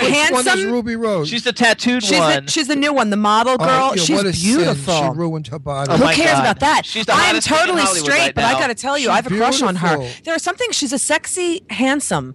Like there's something. She looks like a guy with tits. Yes, like there's something very. I can't. And so many straight women feel the same way. She is so hot. She's trending right now. And I was going through my Instagram and I saw somebody posted something really funny on Instagram. And it said, I thought I was straight until I saw Ruby Rose. Yeah, I saw that too. And she is so hot. If you guys are watching Orange is the New Black, it is awesome. Yeah, it's great. She's the super hot tattooed one. And she's like mysterious. She's a supermodel. Yeah, she's a supermodel. She's been in Cosmo, Vogue. She's been in all the major magazines. Yes, there she is. She is a supermodel. There's better pictures of her. Well, she's a drag butch and she looks like a guy. And she's Australian. And there's something kind of like manly and mysterious about her. She's a drag butch. Yeah, and that's what's so hot about her. She's a teenage boy. I think she is smoking hot, though. What she should do is when Bruce Jenner cuts off his wang, she should go and get it and sew it on her. No, she doesn't. I don't think she would. No, she's just cool the way she is. She's a straight girl. I mean, she's not a straight girl. Sorry, she's a gay woman, and she's just cool. I'm trying to get her on the show, you guys. I know. Tweet to Ruby Rose. Ruby, we need you on the show because you're hot. I mean, in like no time, she went from like a model to like now she's like the hottest commodity in Hollywood. And bringing up Orange is the New Black. It's a show that you really have to digest or try to digest. It's really not entertainment at its best or finest in my book. It's shocking. It's about shock value. It's about showing a disgusting side of the world. They're prisoners, they're criminals, and it's just horrific. And for those of you out there who are not familiar with gay people, lesbians do not look like Deliria. What is her name? Leah Deliria. Delirious? Leah Deliria. Leah Deliria is not the typical lesbian, trust me. Angelina Jolie is but most people think it's based on a book. But they always show dykes as big, fat, ugly things with tattoos looking like men. Most lesbians I know are gorgeous. Well, you never know they were lesbians too, but she's a lipstick lesbian. I mean, Lana Turner was bisexual. Ava Gardner was bisexual. Anyway, you guys. Bisexual, not just strictly gay women. But these women were breathtaking. Orange is the New Black is the bomb, everybody, and we're going to have several other people coming on the show, and it's going to be freaking awesome. It is the hottest thing. It's the hottest show out right now, and it is awesome. You have to have a strong stomach if you're going to watch it, folks. Well. Especially last week, the episode we saw last, about how she was selling panties to perverts who like to put them on their heads and smell them. I don't think that's shocking at all. I think it's disgusting. I just think it's very big in Japan. I just think it's disgusting, and I think there are certain things that just should not be public because it makes the world look sour. Well, I mean, she's telling women to discharge in them and make them smell and filthy. Okay, that's disgusting. And then she's selling them to men that masturbate while they put them on their heads. Well, do I need to watch this? Is this entertainment? Do I need to watch this? Jimmy watches it. I always tell him. Then he can watch it on his own time. That's all. Well, that's what's going to be. Yeah. I mean, that's all right. I sit there and I just roll my eyes and say, what happened to 1970?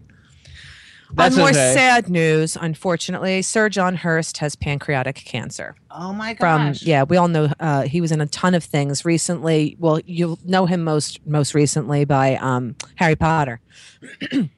So, but he said that he's going to survive, that they caught it early on and he's in a good place where they caught it. What stage is he?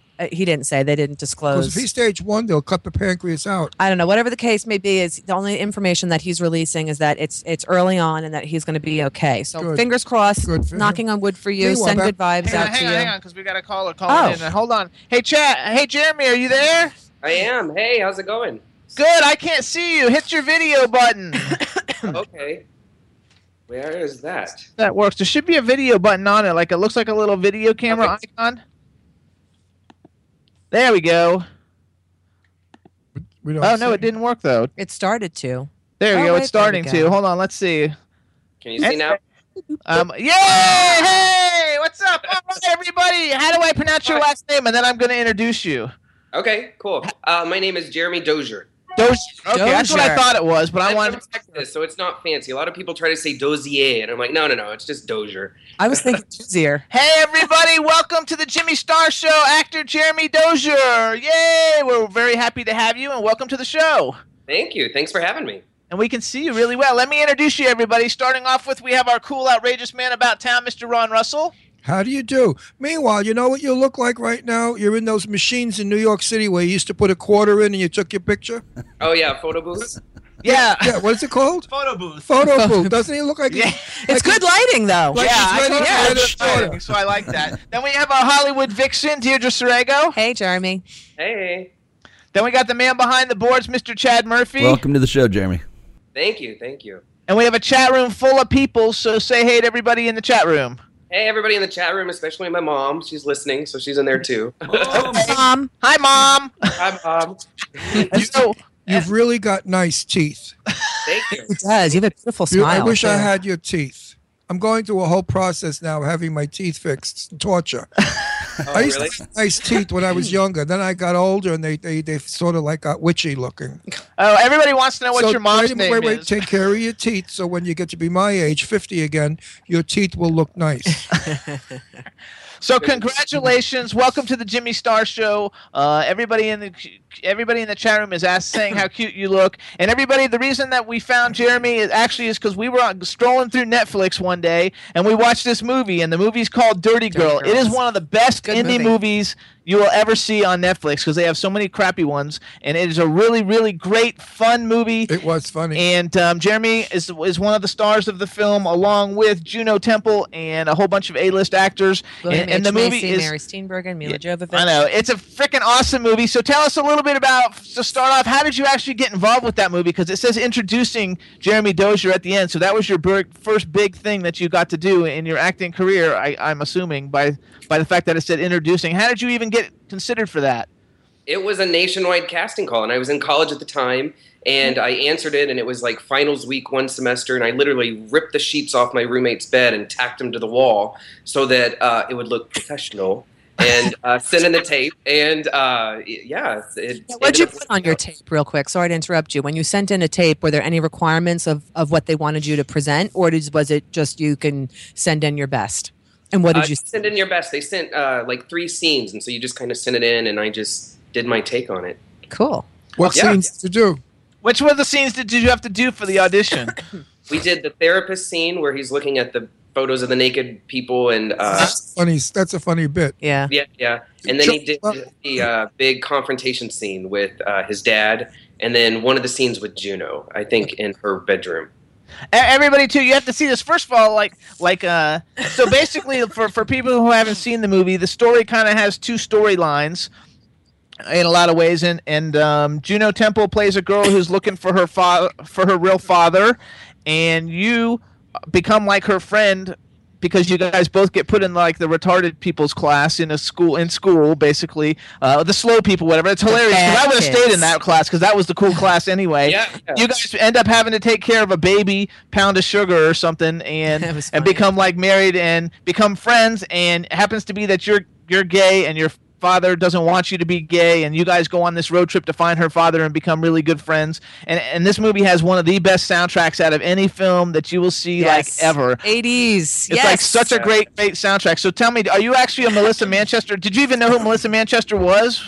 I'm ashamed to say that no, I didn't know before the movie. And so as soon as I got the part, I started researching her and watching her on YouTube, and she's such a powerhouse. I mean, it was so cool. And so she actually has a cameo in the film and plays the piano at the end talent show. And so I got to meet her, and it was really cool. She's such a cool lady. That the first time, but I saw it the second time, and so basically, like, you play a gay character, and what I think is really cool about you in general is that you're actually like gay, and you're an out gay actor in Hollywood. And your first film, you know, it wasn't like you hid it and said you were playing gay. There's hundreds of articles about that. On the internet, all about you in all the most prominent, you know, gay and lesbian stuff. And Ron and I are married. I don't know if you actually know that. Well, Jimmy's gay. You know, we have people out in the press saying that I'm gay, and I resent it because Jimmy's the one that's gay. I'm confused. And so I'm learning. No, I'm a historian, and you're sticking to it. So we were born gay, right? I was born gay. I mean, I never decided one day I'm going to dump my wife and kids and become a fairy. I mean, never. You're born gay. It's so stupid when people think we chose this lifestyle. Who the frig would choose this lifestyle? Getting beaten up. You know, Jimmy and I went in the supermarket. We went to the Gay Pride Parade in Philly, and we both had on T-shirts, Gay Pride. No, they said Pride and Joy from Macy's, because Macy's gave. We were at an event, and Macy's gave them to us. The gay colors, rainbow. And we live in a mistake. Actually, that's a great way of putting it. No, it's a mistake because we live in a very, very tight-ass, waspy neighborhood in Pennsylvania, and we went in the supermarket, and I felt like a black person in a Ku Klux Klan wedding. I mean, really, as we walked through, people were staring at us, dirty look, shocked look, like I had my wang out. I mean, shocked, like, oh my God, look at these two faggots. And I just wanted to spit in their faces, but of course I was a gentleman, so I just, gave them karate shots behind the head and tripped the old ladies. It's amazing how in this day and age, if you go in certain parts of the United States where there's a lot of parts of the United States, homophobic, it's really for the birds. And people like you and Jimmy and I are really doing great for gay people because they see us, they like us, they know we're normal, they enjoy our talent, and they want to be our friends. And I think that you're like we are goodwill people. Well, they realize that you guys are part of the decent species of humanity. You know, not all people are decent, but at least the gay people. That's what I'm saying. Exactly. That's why I'm saying you are a part of the decent human race. We are all gay and straight, doesn't matter. We're all a part of the decent human race. And I think that's really the only important thing. And look at you. You look so nice and decent. Thank you. I know I got dressed up for you today. So I actually think for a first film, first of all, for you to be involved in such a big film, everybody too, because I really think everybody needs to see this film. I've watched it 3 times. Like I really like it. I really enjoyed it. And some of those films I don't care for. They're a little too stupid for me. So listen to this cast, though. I enjoyed. You guys really listen to this cast. For anybody who has not seen this film, they're on Twitter also. It's at Dirty Girl Movie. And Juno Temple, you guys might not know her by name, but like she's been in a ton of movies. She was in Maleficent. She was in Horns with Daniel Radcliffe. She's in Dark Knight Rises. I mean, she's having a great, great career. Mila how do you say her last name? Jovovich? Yeah, Jovovich. Everybody knows her. She's awesome, and all those Resident Evil movies. Yeah. Yeah. Mary Steenburgen. She's good. Mary Steenburgen plays your mother. How was Mary Steenburgen? I mean, first time on film, and I have an Oscar winner as my mom, and a country music star as my dad. So yeah, and you know what? Mary's also a candle maker. I buy her candles, and I love them. Yeah. Her and her daughter they actually make and sell candles, and I love them. I have one. She does everything. She writes music too. She wrote one of the songs with Melissa Manchester in the movie. So it's crazy. Yeah. Multi-talented. Also, William H. Macy's is in it. Dwight Yoakam plays his dad, and Tim McGraw, who everybody knows him as a country singer, but he's been in all kinds of movies now. He's in a whole bunch. He was actually in the movie with Sandra Bullock and the Blind Side guy that we had on here. Blind Side. Blind Side. He plays the father on the Blind Side. We had him on the show. And let's get back to you. Where are you going next? What are you doing? No, wait. I want to hear. I don't want to go there yet. I want to talk because that's how many people? My first film, because I've been in a whole bunch of really crappy indie films. One dog after another. All terrible. No, it's true. They're all terrible. I'm not really good. I'm not like you are, but how cool is that for your first film? To have all these amazing A-list actors in your very first film. Was that intimidating at all? Because I got to meet a lot of A-list actors. Wait, but let's ask him a question. Have you acted before? I did. I was actually studying theater in college, and so I had done a lot of stage stuff and had taken classes on how to do film acting and had done short films, but I'd never done a true feature film. So that was the first time, and working with that cast was very intimidating. I mean, coming on set and they all know what they're doing, and I just felt like the the new kid trying to not mess it up. Did you remember your lines? I did. That's something I'm good at. I have a good memory. So. That's the only thing actors hate about other actors, if they're not prepared and they don't know their lines, because it screws up your performance. So you could be a lousy actor. As long as you know your lines, you'll get work. Jimmy, I get work because I'm lousy. I only get work because like 1.5 million people listen to this show, and like that people want me to promote it, and I promote it if I get a line. Let me tell you a quick little story. Jimmy and I were in a movie together. I won't even mention it because the movie was so bad. And Jimmy wanted me to read lines with him, so I'm sitting down and I said, "Okay, Jimmy, read me your line." And then the monster came out of the water. I said, "No, Jimmy, you have to act it." And then the monster came out of the water. Okay, do it, Jimmy.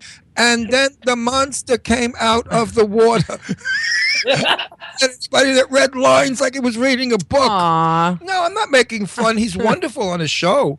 He's the best. I'm a lot better interviewer. He's more of a radio personality than an actor. But screen actor. Jimmy, if ever they need somebody to portray a bad actor, I want Jimmy to get the part. I have a friend that I have another story about that too, because my friend was a new actor and her whole line was, "Well, myself," and so she just went around and said, "Well, myself, well, myself, well, myself." I mean, it's just like, yeah, every iteration that you can do. Myself. So there's a scene. So there's a scene in the film too, everybody, where they're going cross country and they need money, and Juno, she's super hot, and so she sees a thing for like a striptease thing where you can like go and do a striptease and win $50, and they need money, and so during it she's stripteasing, and Jeremy's character automatically realizes finally after like a few minutes that it's a gay bar. Yep. And so and he runs up to her and like it's a gay bar, and she tells him he has to do the striptease, and so he gets up there and does like his striptease to Sheena Easton Strutt, who I love. Yes. Sheena Easton. And it was awesome, and like I didn't like the afterwards when your father was there. I didn't like that part really, but the fact that you did it was just I just think the whole movie. I'm just amazed. The whole movie was just so much fun. I work for the largest independent record label in the world, so music is really important. And the way they chose the music to go with all the scenes, and the way you guys acted out, you know, all the different parts of it. I just thought it was put together so incredibly well that. I related to the director. He danced on Broadway, and so music is kind of how he interprets things. And so he handpicked all those songs and cut it together and wrote it and directed it and just did an amazing job. So, yeah. Had you heard a lot of those? Because you probably weren't even born when those songs were, like, out. No, he's an 86 baby. That's true. Yeah. You would have been a baby, so you were. No, I was 87. That's so cool. Okay, go ahead. Seriously now, about this film, why I enjoyed it so is I related to it. Your character was me. My father gave me the same hard time that your character father gave you. I had a very dear friend of mine, I won't mention her name, but she was a feminine lesbian, a beautiful, gorgeous lesbian girl. And we hung out together, and we used to travel together, and we got stranded in Florida one time. And she said, "I'm going to like be a hooker." I said, "What do you mean you're going to be a hooker? You're a virgin. You're a lesbian. You never even had a man." She said, "You stay in the closet.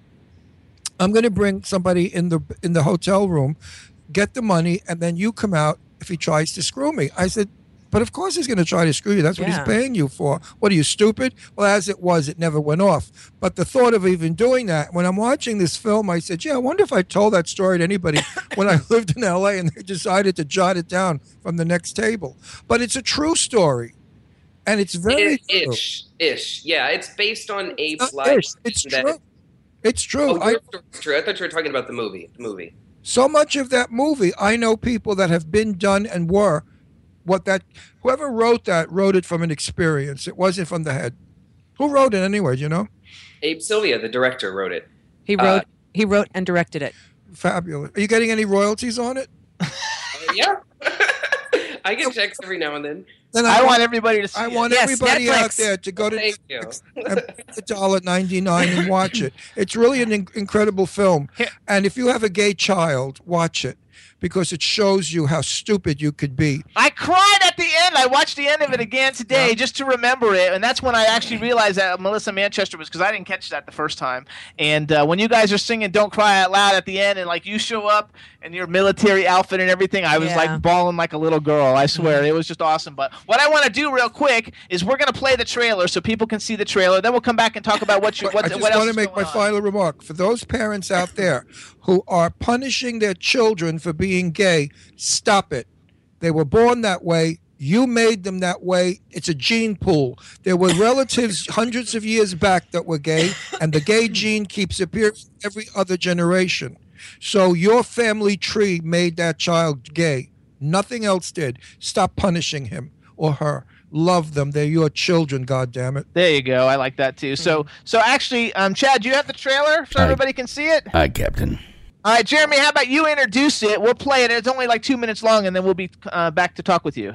All right. Here's the trailer for Dirty Girl. I've heard it said, this here's a man's world. And some girls, they believe it. Primping and fussing and hoping a boy will look her way. If it's a man's world, God wouldn't have made me. The only safe sex is no sex. What are your thoughts on the pull-out method? Danielle, nobody likes a dirty girl. Why don't you just head right on back there with Clark? Today, we are going to start a project that will teach us that parenthood is no joke. Right, Sabrina? Yeah. These sacks of flour will be your bundles of joy. Name? Not Joan, like Joan Jett. Oh, Crawford? Is there some sort of special gene that makes you say Crawford when I say Joan? After your mother and I are married, I'm going to adopt you. The hell you are. My dad and my mom were high school sweethearts. If they were high school sweethearts, you'd be in her yearbook. Assistant coach, Danny Briggs. Mom, we have to go. You're taking me to California. I can't steal my dad's car. It's my chance. My son has run off with your daughter. Me and my husband need a room. You ever tried magic fingers?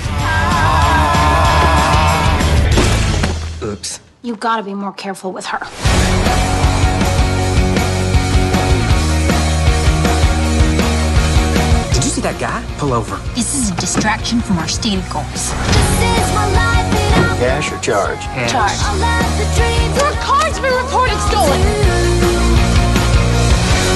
Families are supposed to be together. We're running toward something, Danielle. I am just running away. I need to go after her. Danny Briggs? Must be Sue Ann's little girl. Sometimes you got to accept what life throws at you to find out what you're made of. This is my chance and I'm gonna take it. This is the story, I'm gonna break it now. It's the truth about me. Mister, you don't know who you're dealing with. Looks good. There you go, everybody. You're a damn good actor for a first time out. Let me tell you, you got it. You're going to be big.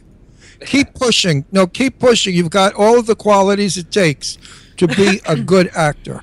I think it's funny, too, because we watch a lot of like indie movies because like I'm kind of like the king of indie. And all of our friends are in them. And anyway, all our friends are in all these indie movies on Netflix, so we watch them all the time. And all the time we get on the show and we're like, okay, these are the movies that we watch. Don't watch them. They're terrible. This is like for real, you guys. This is a really, really good movie. This is a really fun movie. Jeremy's fantastic. The whole cast is fantastic. The soundtrack has Melissa Manchester, Pat Benatar, Joan Jett, Tanya Tucker, the Oak Ridge Boys, Bow Wow Wow, Tina Marie, Belinda Carlisle, Sheena Easton.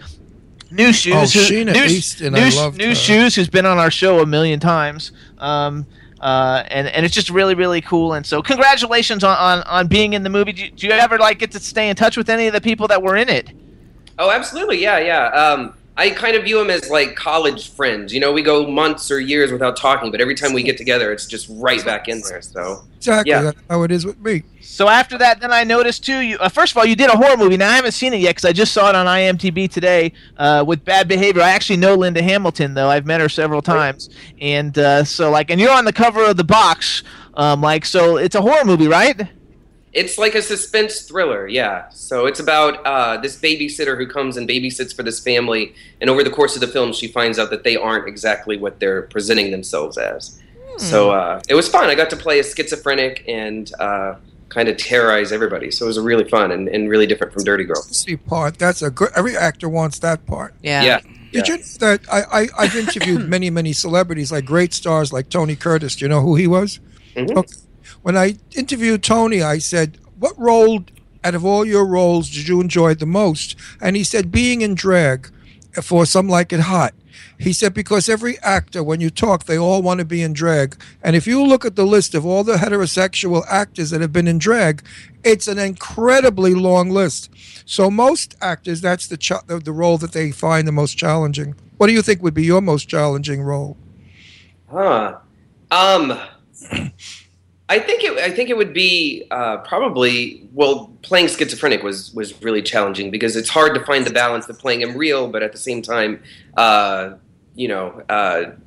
playing him too crazy. So I think playing somebody who's mentally ill would probably be the biggest challenge. See, that would be easy for me because I am mentally ill.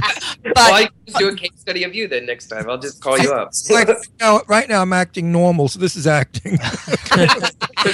Today, which is good. We're excited to see you for your up-and-coming film that's coming out January 21st, 2016, Rock, Paper, Scissors. Would you tell us a little bit about that? And that's coming out in the next 6 months. So. That sounds good.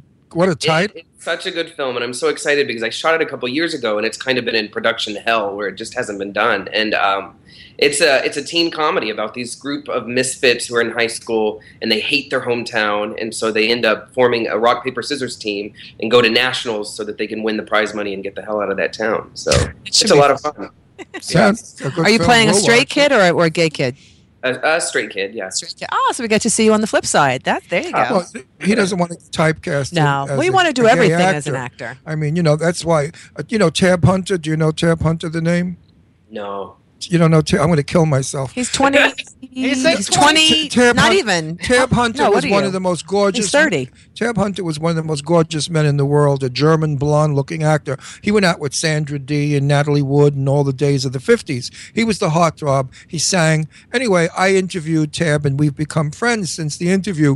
And Tab's, I said to him, why didn't you come out earlier about being gay? And he was lovers with Anthony Perkins, who was the Psycho, lovers for many years. I said, why didn't you come out? He said, Ron, back then I couldn't because they wouldn't hire me. Now, he said, they would typecast me as a gay actor, and he doesn't want that. So he came out writing a book, but he's not working anymore because he's 78 years old. Still gorgeous, still sexy, still a hot guy. That's Tab Hunter. Actually, you were also on iCarly, right? I was. I did a couple episodes of iCarly. I've never seen iCarly, but you did a couple episodes. I mean, so like the Dirty Girl movie opened up a lot of doors because look at all the cool stuff you're doing. It did, yeah. And what's great about Dirty Girl is that it ends up on Netflix every couple years, and then everybody rediscovers it like you guys. So it's great. It's been a great experience. What theater did you do? I want to just ask one question. Do you have a good agent? Do you like your agent? I don't have an agent right now. I'm in the process of looking. So don't even get no. Ruin your career. No, agents will destroy you, right? Until you can get a really big one. Yeah, but you can't get any work unless you have an agent. They make all your decisions, and they make the wrong decisions. Well, that's only if you let them. You have to really make sure your contract is... I know so many famous, superstars that will tell you stories. Legendary. That's managers. Managers. Yeah, agents. What am I talking about? You're talking about managers. You're talking about managers. Sorry. Yeah, you need an agent. A manager is something you get... You don't need a manager. You need an agent. When you need someone to manage your career. Don't get a manager. You get a talent agent when you want to get rolling. Yeah, do not get a manager because they will ruin you. So what? So where are you originally from? Texas. It's a very Texas-centric show today. I'm from Houston, outside of Houston. Okay, so it's our second Texas person. So now you live in L.A. I do. No? Okay, now you live in L.A. because I think in one of your emails you wrote, "Aren't you doing something with like the Groundlings or something like the Groundlings?" I am. I'm in a class right now. I'm in writing lab with the Groundlings, so I'm writing sketches and doing that whole thing. Excellent. Now, if you had to tell anybody out there that's an actor or actress that's wanting to be, do you think they should be in L.A. to get film work or New York or down south in New Orleans or wherever? Where would you suggest a young actor starting off to go to get film work? I think it's different today. I think a couple of years ago it was really different and you had to be in LA. But these days, so many people are coming from YouTube and stuff like that. And so you can create your own material and then end up on TV shows or in movies doing that.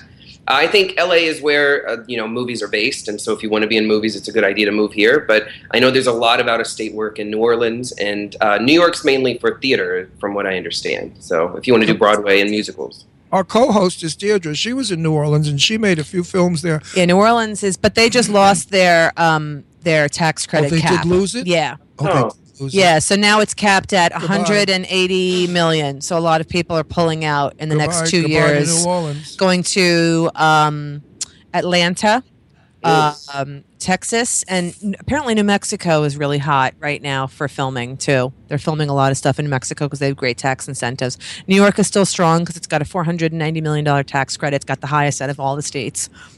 So if you could be like, if you could have been in any movie, first of all, who's your like?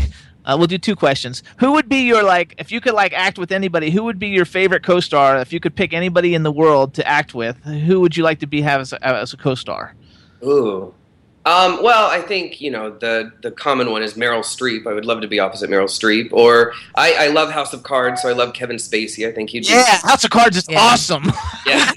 Yeah, so good. Hold on, let's go around. And you think about it. I know mine. Ooh. I mean, yeah, it's like, I mean, Meryl Streep. I mean, she's amazing. Any of the greats, like Judi Dench, Meryl Streep. Oh, I like Judi Dench. Okay, what about you? Only because I worked with her when I was 19, Sophia Loren. I would like to work a power film with her. I'd like to play her husband, and we're in a terrible situation because her energy, her strength, her power, her incredible ability to become this forceful woman without being insane thrills me. And when Sophia plays those parts, it was a wonderful movie I saw that not many people saw. It was made in Italy. It was called The Telephone. And the entire film is she on a telephone talking to her ex-husband. I have never to date seen a performance, not even Meryl Streep or Judi Dench, who I adore. Has anybody done a performance like her in this film? Please go watch it. This is for you to watch because you're going to learn. You're going to learn eyes. You're going to learn cheeks. You're going to learn fingers. The way she works, every part of her body, and the film is not boring. There you go. And she cries and she laughs and she goes through all the moods. I just think she's still one of the most brilliant actresses. Okay, so let's go. Let's move to the second part of the question. So, like, if you could have been like in any movie that's ever been out, what movie would you like to be in? Ooh, that's a good question. One of my favorite films is Silence of the Lambs, and I love that film. So I would love to be in that film. Yeah, I like that one too. Yeah, I don't want to copy you because but you bring up such. That's yeah. I mean, Jodie Foster was amazing in that. Let me see. What was one of the films that I would have... Oh, God, there's so many. I'd want to be in The Lost Boys. I freaking love that movie. It came out before you were even like born probably, so like it might not even... Do you know The Lost Boys? I've heard of it, but I haven't seen it. Vampire movie. I think it came out in 1987. So you were like that's one my favorite, like horror, because I like horror movies, and so like that's like one of my all-time favorite movies, and I know a lot of the people in it. It was just a fun movie. What about you? Well, for me, it would be so I'd have the opportunity to work opposite Bette Davis, who I knew, who was a friend, who was sensational, and I'd love to have been in Now Voyager playing Paul Henri's part as the lover. It's a beautiful love story, and just the thrill of working with Bette Davis. I knew her socially, and I always said that to her. I wish that we were the same age, and she said, "Oh no, you don't." She was nasty like that. So, she said, "Who wants to be this fucking age?" So that's what Betty would say. But to work with Bette Davis, yeah, in one of those movies, they were wonderful love stories. Okay, I would probably say going back. If I can go back in time, Hitchcock, I would have loved to have done like Vertigo or Rear Window. Yeah. Number one, to work with Jimmy Stewart as my co-star because I would be replacing Kim Novak or obviously Grace Kelly.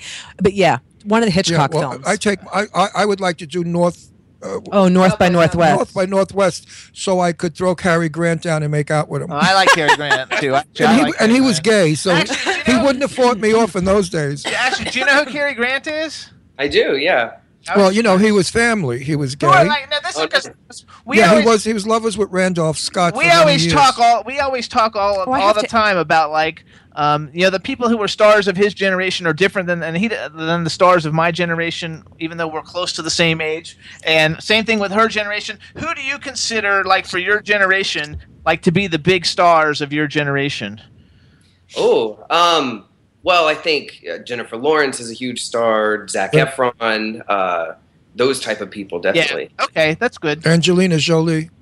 That's whose generation is it? Oh, she's like 50 and he's like 20-something. Angelina Jolie is exactly Deirdre's age. They went to school together. Well, either way, I mean his generation, his age group. I mean, what are you, 20, 25? What are you? 29. Just turned 29. 29, looking much younger. you're only 11 years younger than Angie. I think shut up! So it's cool. Oh my God, you are an evil queen. I know Angie was like 10 years older than me. Jeremy and I are like a couple of years apart. Jeremy, I just added you as my. I'm following you on Twitter, so follow me. I said you went to school with Angie. I didn't say you were in the same class. Right. Okay. Yeah, because I am nowhere near her age. Tisk, which all the way, by the way, too, you guys. She was like this older cool girl that I used to like look up to. Yeah, she used to babysit Deirdre. Yeah, actually, too, awesome, you guys. If you want, really, they were shut buddies. Up. They went to shut up! Together. You are so evil. All right, fine, fucking 40. God damn it. Go on my IMDb page and see it. I don't really give a shit. I mean, yeah, I know. I'm 40 years old. I stopped lying. I stopped lying about my age because it's stupid. If the studios don't want me because I'm 75, screw them. I have what to offer them that no young girl has. I say to that? I mean, you're 30, so you're still young, and you're a guy, so it's a lot easier. But girls, women that are 40 in my career, and I don't even have a name for myself yet, so I'm still kind of like, in that screwy situation. But my thing is like, you know what? I don't care if I make it when I'm 50 or 60. There are so many older actors that have been doing it for 20, 30 years. That's right. And I don't want to be famous. I just want to be working consistently, making a really good salary, actually doing projects that I love, either episodic or film. I don't care. I just, even if you get that recognition at 50, that's fine. An actress or an actor will go to 100 if they are an actor or an actress. But if you're a face, a body, and a pair of tits, you ain't going anywhere. Right. You're going to be 35, washed up, goodbye, Jack. Jeremy and I will be doing theater 20 years from now. Screw it. What are you going to do, I started off in theater, too. I was 74 when I did my last film, of which we will not mention the title. But I played a cop from New York. You were 73. I was 73 when I did that film. And I was thrilled at 73 to have me third lead. I mean, third lead in the film at 73. I played a nasty Brooklyn cop, mean, ornery cop. And I was happy. Okay, so let's move forward because we got 3 minutes. So what do we have on the horizon? Anything? Okay, we got the new movie coming out soon. Is there anything else in the horizon that we should know about? I'm working on a web series. It's untitled right now, but I in the past few years have started writing, and so I wrote a feature and a pilot, and I'm doing a web series. And so we're hoping it's in pre-production right now. We're going to shoot in the fall, and hopefully it'll come out early January. So, is it SAG or is it not union? We're still dealing with all that and casting, but it's about two Beverly Hills brats who end up getting cut off by their dad, and they have to face the real world for the first time, and it's very ab-fab-esque, so it'll be fun. It'll be really good. Well, if you're looking for an older sister, Deirdre's looking for work. I'm always looking for work, but not me. I'm exhausted. I work enough with this stupid show and all the other crap that I do. But I hope one day to meet you. Everybody in the chat room is talking about how cute you are. Yes. Saying he's a great guest. He is a great guest. And he's interesting guy. Very nice. There we go. So if you guys want to find out more about Jeremy, you can follow him on Twitter. It's at Jeremy Dozier. It's JAREMY DOZIER. He's also on, Tumblr? What is the other one? Tumblr, Facebook, Instagram. I do them all. So, yeah, it's Jeremy Dozier on all of them. You're Jeremy Dozier on all of them. I have something to ask of you because Jimmy and I are contemplating moving back to the coast because we have all kinds of offers for us out there. I'm going to ask you one day to come in on one of our benefits that we do. When your name is really big and you're a superstar, you're not going to forget me because I'll beat the shit out of you in plain English. So I'm going to call on you and I'm going to say, okay, big shot, remember when you were starting off? I need you now to be like a grand marshal in one of our pride parades, or I need you to come on and do something for AIDS. I need you, and I'm expecting you to come and help us. Absolutely. I am down for any type of charity. So, you have to work. Got it on film. That's it. Got it on film. Hopefully I'm a big star, pretty soon. So I think you are too. You're well on your way. I really think that all your work so far is fabulous. I'm going to actually go now and find the horror movie that I saw that you're in. I'm going to go find it so I can watch it, the thriller movie. Everybody follow Jeremy on Twitter, and when you have your web series all set and it's ready to come out, let us know. We'll bring you back. Maybe we'll do a cast show or something, bring everybody on to promote it. It would be a lot of fun. We want to thank you for coming on the Jimmy Star Show. You're fabulous, and we really enjoyed it. Thank you. See you in L.A., I hope. Yeah, definitely. Bye. Say goodbye to your mom. Bye, Mom. Bye, Mom. Bye, Tracy. Bye, Jill. Bye, Dad. Bye, Jeremy. Thank you. All right. Oh, I love him. He's so sweet. He's a sweet kid. He's like, if I was living out in L.A., I would want him to have, like, I'd be like, let's go get coffee. Let's go to the, bars. Get some drinks. No, he's a sweet kid. I hope Hollywood doesn't spoil him. No. It won't. Well, no. You know, what in our business, the rat bastards you have to meet and put that up with. That movie came out in 2010, though. 2011. So that was 5 years ago, and he's done like a couple good projects every year. And he's writing his own stuff. He's smart. That's what I need to start doing, but I'm not a very good writer, so I need someone to collaborate with me. He's an excellent character actor. Yeah. And he's going to be a very important character actor as time goes on. I could see it already. There's a glow about him. He's got a very big aura. He's got a very successful aura. And his look is very important now in film. That's what I need to do. I need to go to character. I need to become a character actor. Everybody look up Dirty Girl on Netflix. We got to go because we're running out of time. Chad, how much time do we have? Oh, no, it's time to go. Wait, I got to say something. We're not going to see you next week. Remember, next Wednesday it's a repeat because we're in California. Oh, they're flying, yeah. And we will be interviewing people out there. Hopefully I can get some celebrity friends of mine to do a 10-minute interview that we could show you when we get back. Yes, everybody, and thanks for tuning in. And we want to thank David Martinez and Jeremy Dozier and NYCSecondChanceRescue.org. It's a new organization that I'm promoting. Everybody, thanks. We don't have time. We love you. You can hear us on W4CY Radio with Chad, everybody, and all the rest of them you know. Check out our website, JimmyStarShow.com, and you can check them all out. Sorry we ran out of time, but we had a blast. Thanks for tuning in, everybody. Bye. In 2 weeks. You need Jimmy Star. Jimmy Star. Walking down the street, my mate come up to me and said, "Hey mate, wanna go to a party?" I'm like, "What are you talking about, love? I ain't got no gums. I need some nice."